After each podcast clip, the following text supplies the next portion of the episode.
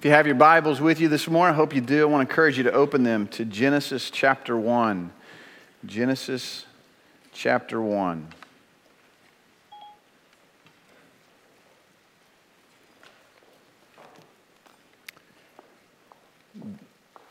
I had originally stated that we were going to do an overview of Genesis. We're not going to do an overview of Genesis, all right? I won't name names, but there are staff members who have an over and under on how long it's going to take me to get through Genesis 1 through 12. So we'll see. But this is important as I dug into this. It's, it's just too significant for us to breeze through, especially through these opening chapters. So we're going to spend a little more time here. But before we dive into Genesis 1, last week I had made a statement that's going to kind of govern our study, and it's that the Genesis account of creation is true, and we will interpret it literally. And I hit upon the first part of that statement, but didn't really hit the last part. And so I just want to cover it briefly when I say that we will interpret it literally, because as many of you know, there are people out there who will interpret it, uh, interpret Genesis 1 through 12 as poetry, or even some who will just uh, determine it to be myth. Um, and so that needs to be addressed. Number one, when we consider those who would say it's poetry, uh, there is Hebrew poetry in the Old Testament. There's quite a bit of it. And Hebrew poetry has certain marks and characteristics. And we find none of those marks or characteristics in Genesis 1 through 12. And so Hebrew linguistic scholars will tell us that Genesis 1 through 12 is not poetry, and it was intended to be interpreted literally. And, uh, and so, if you want to say it's poetry or myth, you might as well just say, I don't believe it, uh, which would be more intellectually consistent uh, because as it stands, it is not poetry. Uh, why do we take it literally, though? Well, primarily we take it literally because Jesus himself interpreted it literally. Jesus quotes directly from Genesis chapter 2 on the issue of divorce, and he'll say, for this reason, I say it was not way, this way in the beginning. For this reason, a man shall leave his father and mother. He quotes from Genesis 2. So Jesus himself interpreted it literally. He'll quote from Genesis chapter 9 and Noah. He took that as literal and historical.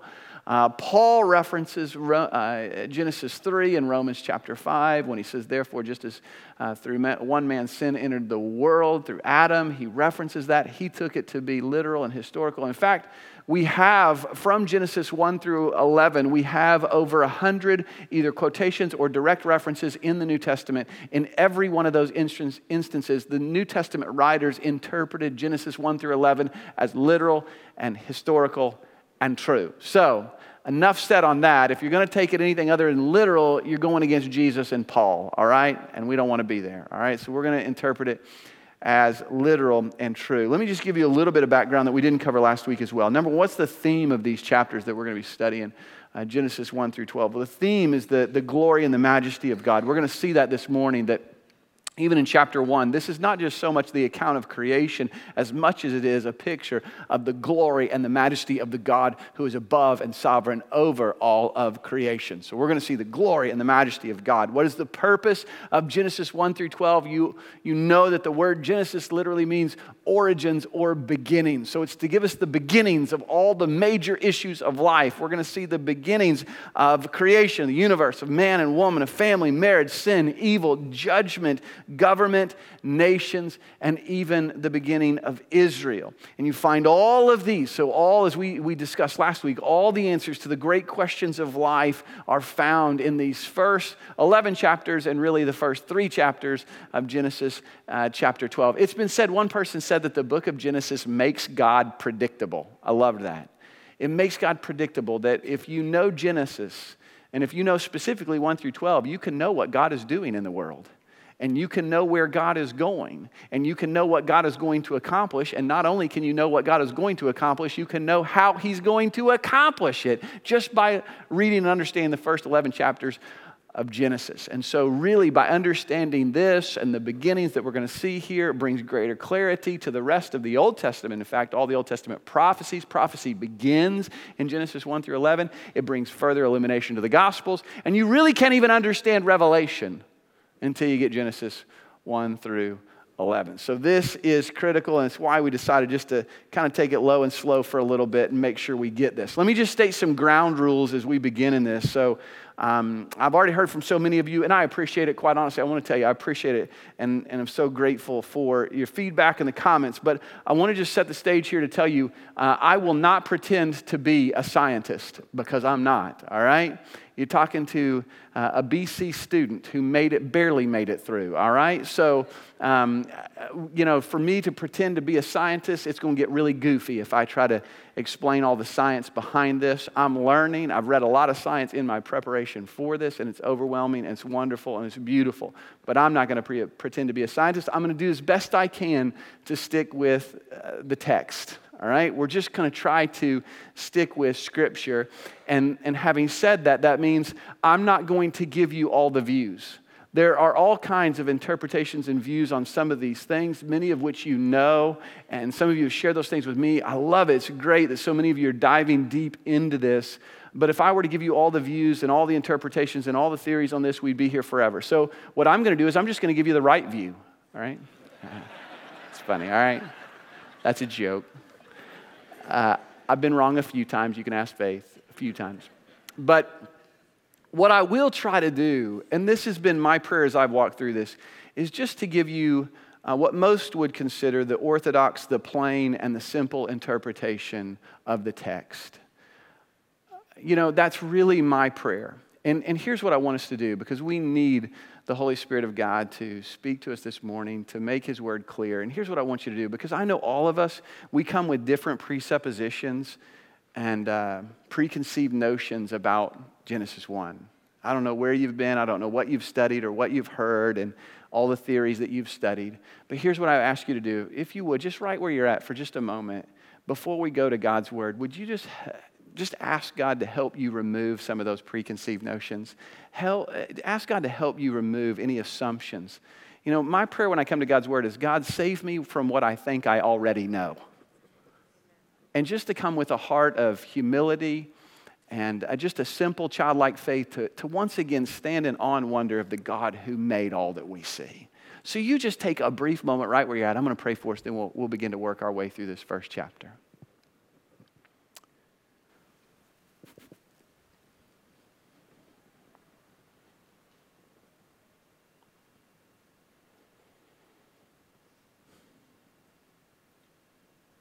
Father, we're so grateful that you have revealed yourself to us in your word. We would have no account of your creation if you had not spoken. We know that from a humanly, from an earthly perspective, Moses put pen to paper, but as your word says, we understand that all scripture is God breathed.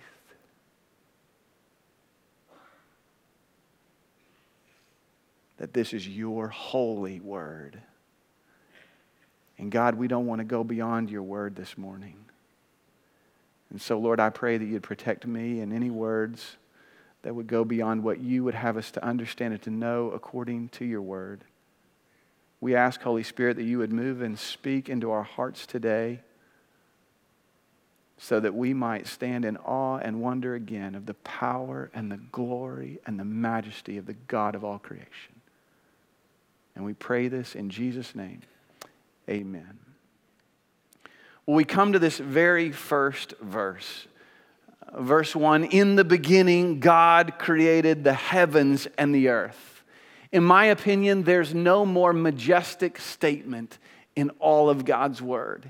It is a monumental statement. And in this one verse, God gives us all the necessary elements to sustain creation and the universe. In the beginning, that beginning right there is time. Time does not exist before this moment, as hard as it is for us to understand or grasp that. God calls time into existence. In the beginning, in the beginning, God, you have the prime mover. In the beginning, God. God exists and He is eternal. And scripture gives us no explanation because no explanation is needed. It just states it as fact, and we trust it and take it by faith. And not faith as a, the skeptics would say, well, there, here they go again with just their faith deal. It's not just faith in faith or hope in hope.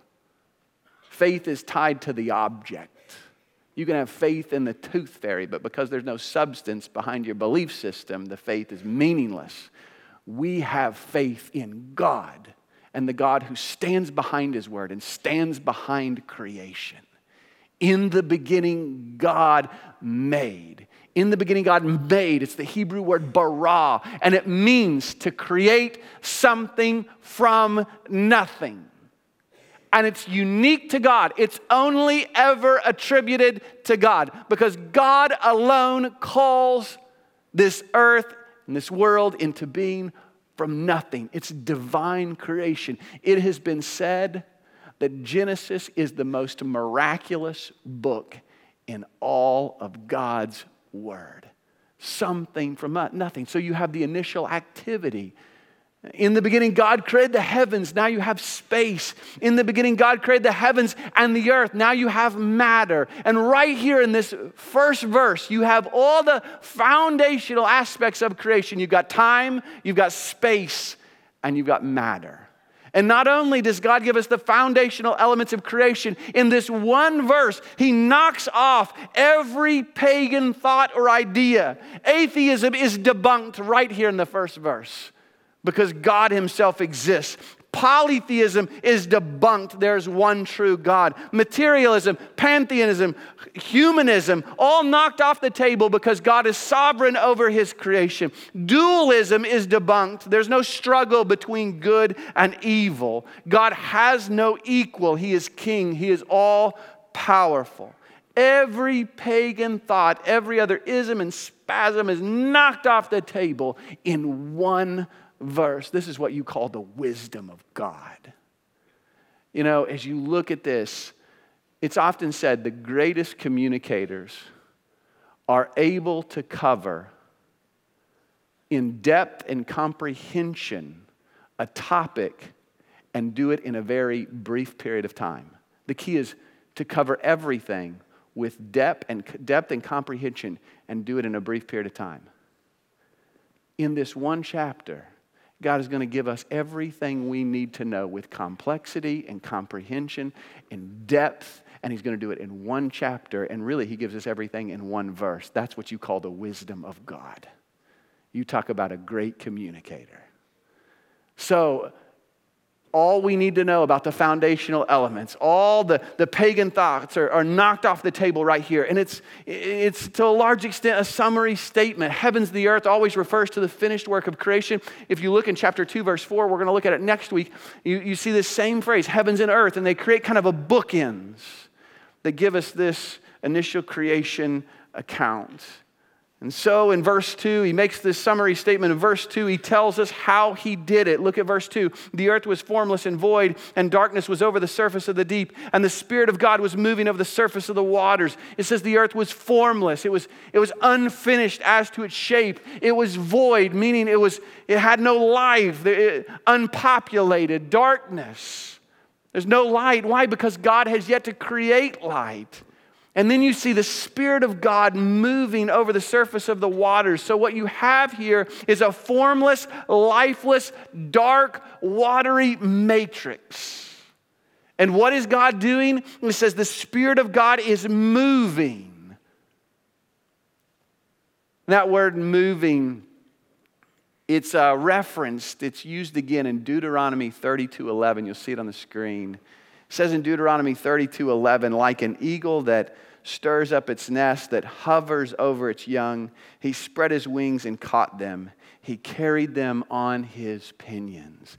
That word hovers, in fact, many would say that a better translation of moving is hovering that the Spirit of God, and the picture there, it's a powerful picture because the Spirit of God is moving. It's the picture of a mother eagle prepping the nest for her little eaglets, making sure it's perfect and it's ready And that's the picture of the Spirit of God and what the Spirit of God was doing in the formation of the earth. And this is so powerful. If anything stood out to me beyond anything else in this chapter, it's this picture of this is not just some impersonal deity who's putting up bolts and two by fours. No, this is the God of all creation, but He is personal. And everything He has done with, is done with a heart of benevolence and kindness and love, prepping the creation for who?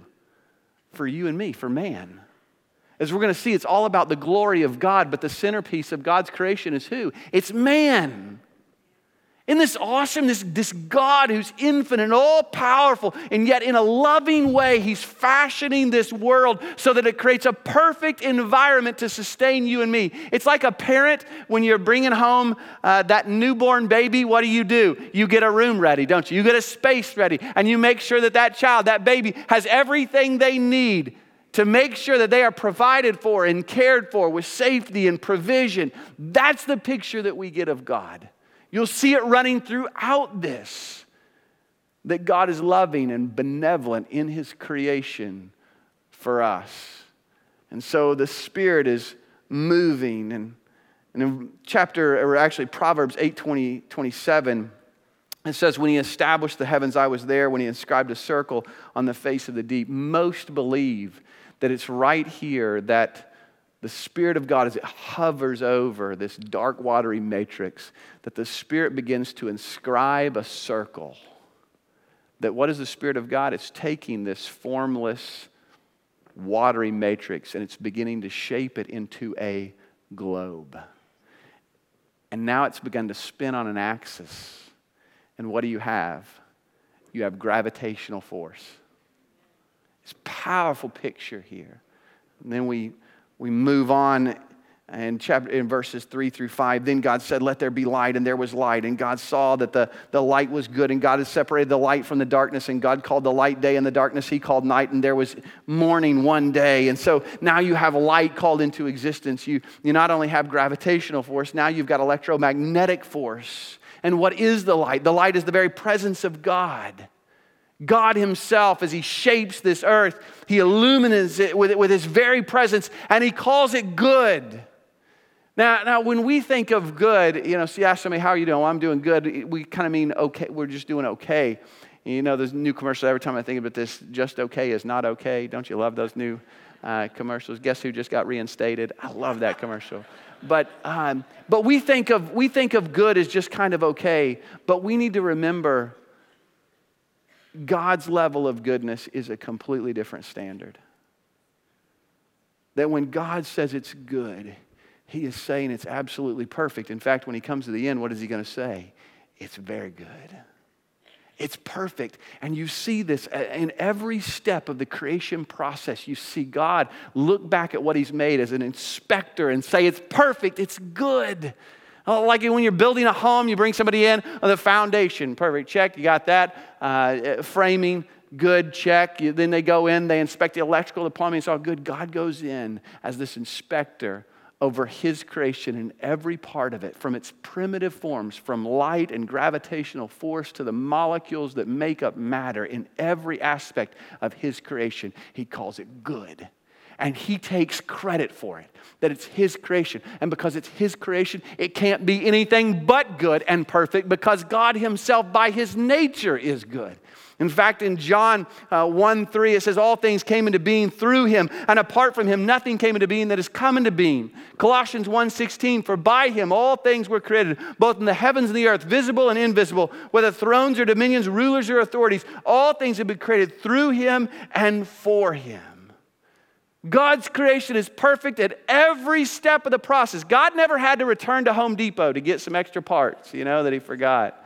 Or he never had to reapply for a, for a building inspection. At every aspect, it's good. And, and it says, and there was evening and morning one day. There's, there's two words for day in the Hebrew. There's olam, which is an unspecified amount of time, and yom, which is a 24 hour period, which we see uh, all the rest of the New Testament. Yom, a 24 hour period. Which of those two words do you think is used right here? Is yom. And again, I, am I'm, I'm somewhat of a simpleton. And I believe that God made it very simple for us. He put it right here. He left no doubt. We're talking about a 24 hour period. That creation is made in six 24 hour literal days. And, and by the way, which brings up a good question why didn't God just make it instantaneously? Because He could have, right? He could have just called it into existence and it was perfect and good. But you know what, as I thought about that, you know what's so amazing about this? Every aspect of this creation is for our protection, for our provision. And even in the pattern by which He makes it, He is giving us an example for how we will work. Because what we'll see next week is we're going to have a seventh day, which will be a day of rest. All the other days, the months, they're astronomical. The seventh day is kind of forced into creation, that God's going to force it to stop and rest. But what we see here, even in his creation, he's giving a pattern for you. This is how you're going to work. He doesn't do it because he has to. It's not like God can only accomplish so much in a day. He's doing it for you, for us, every aspect of this creation, for the centerpiece of, piece of his creation, which is you and me. So we have all the necessary foundations for creation. We got time, space, matter, we've got nuclear energy, we've got gravitational force, we've got electromagnetic force. And now God begins to organize the earth. Look at verses 6 through 8. Then God said, Let there be an expanse in the midst of the waters, and let it separate the waters from the waters. And God made the expanse and separated the waters which were below uh, the expanse from the waters which were above the expanse. And it was so. And God called the expanse heaven. And there was evening and there was morning, a second day. So now we have this expanse. It literally means a thinned out space. It's used of, uh, in Exodus of hammering out sheets of gold. And so the picture that you have here is that around this globe now you have this expanse of water, and God cuts through it like a knife through butter, and He separates out waters above from the waters below. And the waters below are going to engulf the earth, and then there's going to be this expanse, and then there's waters above. And there's a lot of speculation, and I know the canopy theory, and I understand all those things, which, by the way, the more I study the Word of God, the more I see I struggle with the idea of this canopy used for the flood. I know we've heard a lot about that, but in other parts of the Old Testament, you see the waters above referenced post flood. And so I struggle with that. Do I really know? No, I don't. I, and, and there's interpretations, but we got to remember those are interpretations because God doesn't really tell us. What He tells us is there's waters above somewhere out there, there's waters below, and in between there's this, this expanse that's called heavens. And by the way, that expanse, it's not nothing, is it? It's oxygen. It's the atmosphere. It's the very air we breathe. And we know it's made up of oxygen and, and, carbon dioxide and nitrogen and a little bit of carbon dioxide. If it had any more than what it has, we'd all die. And any less, and it wouldn't sustain life, that it's perfect. Don't tell me that all this happened by natural processes, an accident.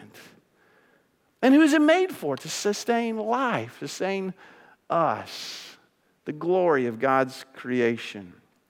And then in verses 9 through 10, then God said, Let the waters below and the heavens be gathered into one place, and let the dry land appear. And it was so. And God called the dry land earth, and the gathering of the waters he called seas. And God saw that it was good. So now you have the separation of land and water, and the formation of earth and sea. Now you have these, these structures. So we've seen the foundation, and we've seen the forces. Now, now that we got the structure to it. And then he begins to fill the earth. Look at verses 11 through 13. And then God said, Let the earth sprout vegetation, plants yielding seed, and fruit trees on the earth bearing fruit after their kind, with seed in them. And it was so. And the earth brought forth vegetation, plants yielding seed after their kind, and trees bearing fruit with seed in them after their kind. And God saw that it was good. And there was evening, and there was morning, a third day. And so God brings forth vegetation, and we find something that will be true of vegetation, it will be true of the animals, and it will be true of man. That they all have seed, and the seed carries or uh, gives the ability to carry forth life. And there's a property that seed we call DNA. And so these plants and animals, these humans, will always bring forth of their kind. That's what Scripture says. After the sixth day, there's no more creation. And if there's no more creation, how will this world continue to carry life on? The answer is seed. And what kind of seed will it bring forth? After its kind. Meaning there's no crossing over of species. That you can certainly have adaptation within species. You can have a big pig, you can have a little pig, you can have a brown pig, you can have a spotted pig, you can have an ugly pig. But you can't have a pig that becomes a python. And you can't have a turtle that becomes a tiger. And what great theory have we just knocked down right here? Evolution.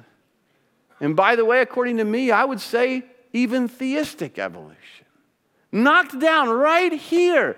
If you just take a plain and simple literal interpretation, and it's amazing to me, I don't want to get off right here too far, but as far as I could tell, every deviation from the plain and literal understanding of the text was always an effort to accommodate the theories of evolution and Darwinism. That there's a world of people out there that have been taught so much that this is fact. And by the way, it is not fact and it's not law and it's got a ton of holes in it. But we've bought into this, this has got to be true. But then what you have happen is you've got people who say, Well, I love the Bible and I believe in it, but I also believe in this over here because I've been taught that it's fact. And so what are we going to try to do now? We're going to try to force this in here. And so everybody's trying to get billions and billions of years in here. And if you read the plain, simple text, what would you see? You don't see billions of years there. Why do we try to force it in there? Because we're trying to accommodate the theories of science. And some point we got to decide do we believe the word of God or not? And let's let God and His Word be sovereign over science and creation. And by the way, I think that frees us up to glory in science. As we look at it, we say the heavens are telling of the glory of God, and their expanse is declaring the works of His hands. So, I've gone further than what I wanted to there. All right, where are we? And then you see in verses 14 through 19, look here. Then God said, Let there be lights in the expanse of the heavens to separate the day from the night, and let them be for signs and for seasons and for days and for years, and let them be for lights in the expanse of the heavens to give light on the earth. And it was so. And God made the two great lights, the great, greater light to govern the day and the lesser night, light to govern the, the night. And He made the stars also. And He placed them in the expanse of the heavens to give light on earth and to govern the day and the night and to separate the light from the darkness. And God saw that it was good. And there was evening and there was morning, a fourth day. And now we, we look to the heavens, we see the formation of the sun and the moon and the stars. And, and why did God give them? He gave them so we could have sequence to days, that we wouldn't exist in continual uh, daytime, we wouldn't exist in continual nighttime, although I know there are parts of Alaska where they get, and parts of the world where they get continual uh, nighttime and daytime. But what do we know? Even in those places where you've got continual night or continual day, it creates all kinds of problems. But God has created an earth, a universe, a world in its perfection, where there would be night and there would be day. And he says that not only he gave them uh, for sequence, but he gave them for signs that we'd have these fixed points in the universe by which to guide us, and we could know north and south. We could have direction and understanding, and not only signs, but they would be for seasons. If you've not studied this, and I, I know some of you in here are uh, so far beyond, beyond me with science. It's funny, this week I, I went and just, just to just to see this again and make sure I understood this all correctly, I, I started watching some of the YouTube videos, and some of them I, I found out are made for fifth graders. And uh, man, it was exciting for me. Um, so that kind of tells you where I'm at uh, in terms of this stuff. But, folks, this is absolutely amazing. We can get so caught up, but just think about this where you've got an earth on an axis that is slightly tilted and if it's tilted two degrees one way or the other, everything freezes up or everything burns up. And you got this earth, and it's spinning, and you got a moon spinning around it, and you got the earth spinning around the sun. And it's going at just the right angle to give a season. So there'd be a good season for planting, there'd be a good season for cultivating, and there'd be a really good season for harvesting. Isn't that awesome? And if you step back and look at it, when you step back and look at it and you see the earth spinning, the moon going around the earth, and you got the earth going around the sun, you see all this, the rest of this, and you step back and you know what you got? You got a Swiss watch. I don't know how anybody could look at this and say it's a product of accident. Perfectly made, and perfectly made, by the way, for who? For us. The glory of God's creation. Then we look at verses 20 through 25 very briefly. Then God said, Let the waters teem with swarms of living creatures, and let the birds fly above the earth in the open expanse of the heavens.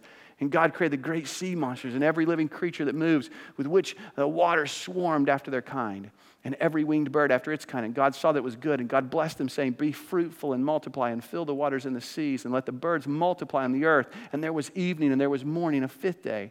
And then God said, Let the earth bring forth living creatures after their kind, cattle and creeping things, and beasts of the earth after their kind. And it was so. And God made the beasts of the earth after their kind, and the cattle after their kind, and everything that creeps on the ground after its kind. And God saw that it was good. He creates all this, he put vegetation on the earth, and now he creates these animals the fish, the birds, the, and again, everything perfect. Everything after its kind, and each of these animals, each of these creatures are formed perfectly to operate efficiently within their environment. Everything done with purpose and intentionality. Well, very briefly as we close, what do we see? I, this is what I wanted to what do we see about God? Because this is all about the glory of God. Can I just tell you a few things really briefly that stick out to me this week? There, we could list so many attributes of God that we see in these first, what, five and a half days of creation. But let me just give you a few that really stuck out to me. Number one, God is powerful. And I don't know that we can overstate his power. He is so much bigger than we think he is. And you see the enormity of God's power in His creation. It's overwhelming. He simply speaks, He calls it forth. What kind of power is this? And it's not just some raw power that wrestles with creation or, or crashes into creation. The power of God is impressive, but the ease with which He brings about creation is equally impressive. He simply speaks, and it's so. He brings forth creation with a divine power that's so overwhelming, it almost appears that it requires no effort from God. Jeremiah 32 17. Ah, Lord God, behold, you have made the heavens and earth by your great power and by your outstretched arm. Nothing is too difficult for you. Do we believe that? It's one thing to say we believe that God is all powerful. You know, so much of this I'm reminded this week we say we believe a lot of things. If we really believe it, belief is indicated by actions. If we really believe that God is all powerful, and if we really believe that through faith in Christ we have access to this very same God every moment of every day, do we live like it? And I don't know, some of you may need to hear this this morning, but nothing is impossible with God and specifically as it pertains to his mission as we work with him and what he desires to do. It's why Paul said, if God is for us, folks, if the God who spoke creation into existence is for us, who in the world could be against us? We see the power of God. Not only we see the power of God, we see the holiness of God. God is holy. He's completely set apart. And remember, we think of holiness oftentimes in contrast to sin. But God is holy before sin ever exists. He is completely set, a, set apart. His holiness is His infinite perfection and total glory. Completely set apart as we move through this, there is no aspect of his creation, man included, that is made in the image of God, no aspect of creation that even remotely comes close to the glory and the holiness of God. He stands alone. There is no close second. Not only do we see that God is holy, we see, I couldn't help but see this week, that God is creative and imaginative. And this just stuck out to me as I was studying this. When you look at all the various species of animals that God created and the vegetation, we look up, we see the stars. I, I looked this week. They're still trying to count the stars. But right now, there are over 100 billion stars. We saw this week the snow falling. You woke up that next morning, I don't know about you, but you saw the trees covered in snow and you saw the glory of God. We partake of a majestic mountain view when we observe the animals. You know, God could have just as easily created some kind of boring and sterile environment to simply sustain life, but instead he shaped majestic mountains, scenic lakes, vast oceans, awe inspiring deserts. He incorporates a multitude of colors, amazing patterns, and unusual animals and plants. The creativity and the imagination of God are displayed in the glory of his creation, and it should, should never cease to amaze us and drive us to glorify the God of all creation. And by the way, as we're going to learn next week, we're made in the image of God. You know what so many people will say, and I've been guilty of this too well, I'm just not a very creative person.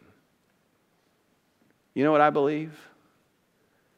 That there's an infinite amount of creative potential in every individual that God has made because they're made in His image.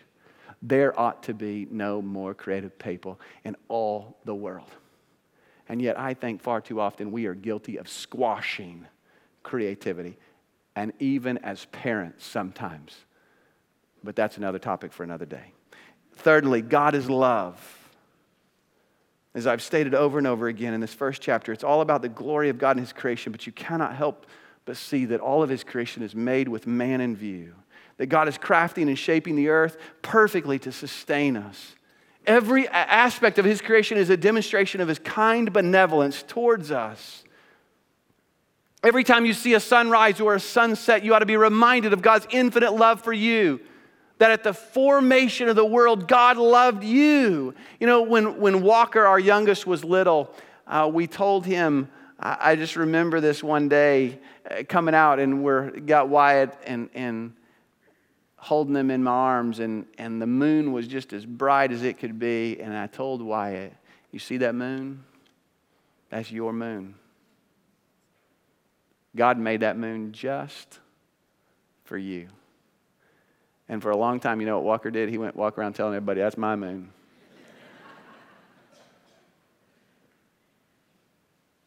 but, folks, I pray sometimes all of us would have the faith of a little child to understand that every time we see a sunrise, a sunset, every time we see the wind sweeping across the plains of Kansas, every time we see those rolling hills and the flint hills of Kansas, that we would be reminded of God's infinite love for us. And by the way, did any of us deserve this? That's what's so amazing about this that if you're here this morning, you don't know Jesus Christ, you don't know Christ. Do you know that God loved you and loves you today, even if you don't love Him? Even if you don't want anything to do with Him, even if you don't believe in Him. In fact, Jesus said in Matthew 5, He causes the rain to fall on the good and the evil alike. Maybe you don't even know it today, but the air you breathe is only by the grace of God.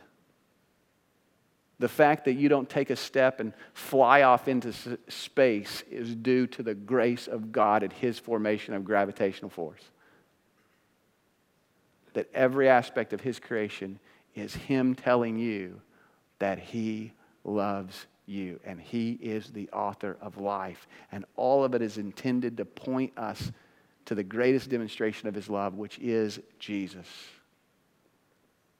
I told you last week the ultimate question is not primarily who is Christ, but who made all this stuff and why does it appear to have design and order? And as we consider that, what do we see? We see the glory and the holiness of God. And as we see ourselves in the glory and holiness of God, what do we quickly understand? We are sinners. It always makes me think of Isaiah, Isaiah chapter 6. You remember? He stands in the presence of Almighty Holy God. And what does he say? Woe is me. I'm a man of unclean lips, and I live among a people of unclean lips. Every time you get in the presence of Almighty God, it always exposes our filth. But then, when we see the glory of God in our filth, the ultimate question then becomes where will my salvation come from? How in the world is a sinner like me going to ever be able to enter into his presence? And in Genesis 3, you know we're going to find out? Right after the fall, God tells us there's going to be one man who will come. And he will crush sin, Satan, and death, and he'll be wounded in the process. And we find out as we move through Scripture, his name is Jesus. And you need to know this morning if you are in a place of sin, your only means of salvation is the one man, Jesus Christ. Let's pray together. God, we thank you for the glory that is demonstrated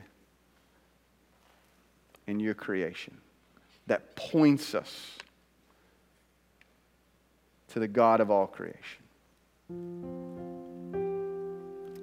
God, I pray if there's anybody here this morning that doesn't know you, maybe they've never thought about these things.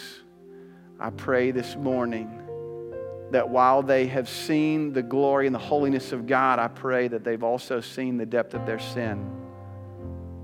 That just as all of us, we have all sinned and fallen short of your glory. But God, I pray, moving on from there, they've also seen the glory of your love demonstrated in Christ, who came and lived and died for them. For God so loved the world that he gave his only begotten Son, that whosoever believes in him should not perish, but have everlasting life. The scripture makes plain we are sinners, God is holy, but we don't earn our salvation. We can't. Our hope comes in a man who did all the work for us. So, Lord, I pray that they would trust in your Son Jesus today, that they might know your salvation by means of faith. God, for those of us who do know you, may we once again stand in awe of the God of all creation, praising you for your many attributes. But God, I pray that we would not be just a people who say we believe that you are all powerful, be a people who not only say that you are holy, but a people who live it. Father, we thank you for your grace through Christ and your love and your glory. And we pray this all in Jesus' name. Amen. I'm going to invite you to stand with me this morning as we give you an opportunity to respond in whatever way God might be leading on your heart. Maybe you have questions about salvation, how you can know Jesus Christ, your personal Lord and Savior. There'll be pastors here at the front, love to talk with you, love to pray with you. Uh, maybe you want to just pray or pray at your seat. This is your time. Know this morning, you'll never regret obeying Christ. So you respond as we sing.